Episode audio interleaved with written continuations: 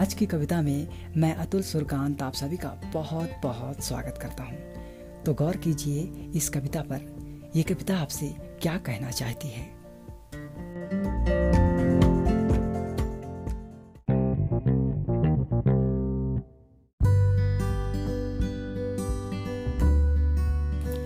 सुप्रभात में जब क्षितिज लालिमा के साथ हो, तुम्हारी सुबह उगते हुए सूरज के साथ हो। उड़ते हुए पंछी जब अपने घोंसले से आज़ाद हों, मधुर संगीत से गूंजता गगन तुम्हारे साथ हो।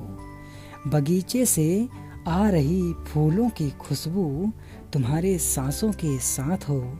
ठंडी ठंडी, ताजी हवा तुम्हारे सुबह की अंगड़ाइयों के साथ हो। रिमझिम रिमझिम बरसती ओस सुबह की सैर में तुम्हें भिगोने को बेताब हूँ।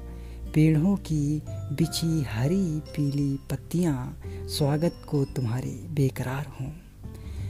हरे भरे घास में लेटकर तुम आकाश देख रहे हो और सूरज की गहरी लालिमा अपने रंगों में तुम्हें रंग रही हो।